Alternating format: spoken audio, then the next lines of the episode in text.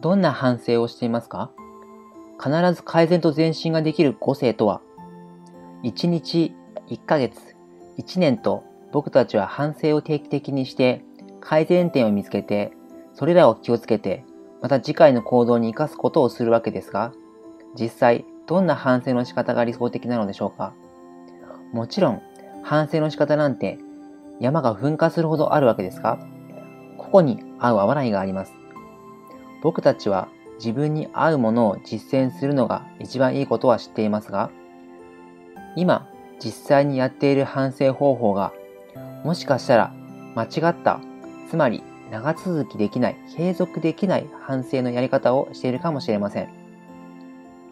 もし、もっといい方法、いい反省方法を知りたいかも、とちょっとでも思ったならば、この機会に見直してみてはいかがでしょうか。今回は、日本の歴史の一コマを作った偉人、東郷平八郎氏に学びたいと思います。以下のこれら5つを自問して、自分の行い、心の在り方を振り返る、というそんな簡単な反省方法です。1、誠実さを失っていることはなかったか。2、言葉と行動に恥じるところはなかったか。3、気力に欠けているところはなかったか。4、努力に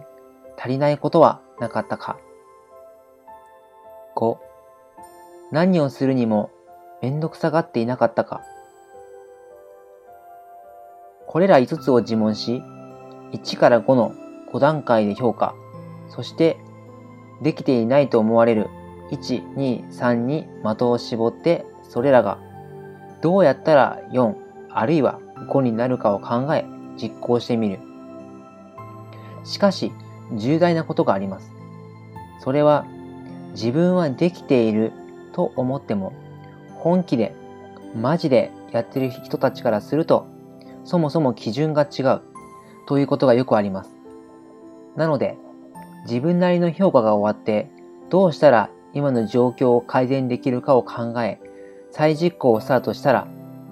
同時にその道のプロなど、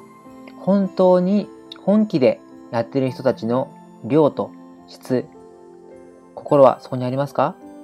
そういったことも確認しておくことが大切だと僕は思っています。気が向いたら紙を出してペンを持って早速やってみたらいいことがあるかもしれません。いつもありがとうございます。忙しい中、時間を割いていただき感謝感謝です。会話。それではまた。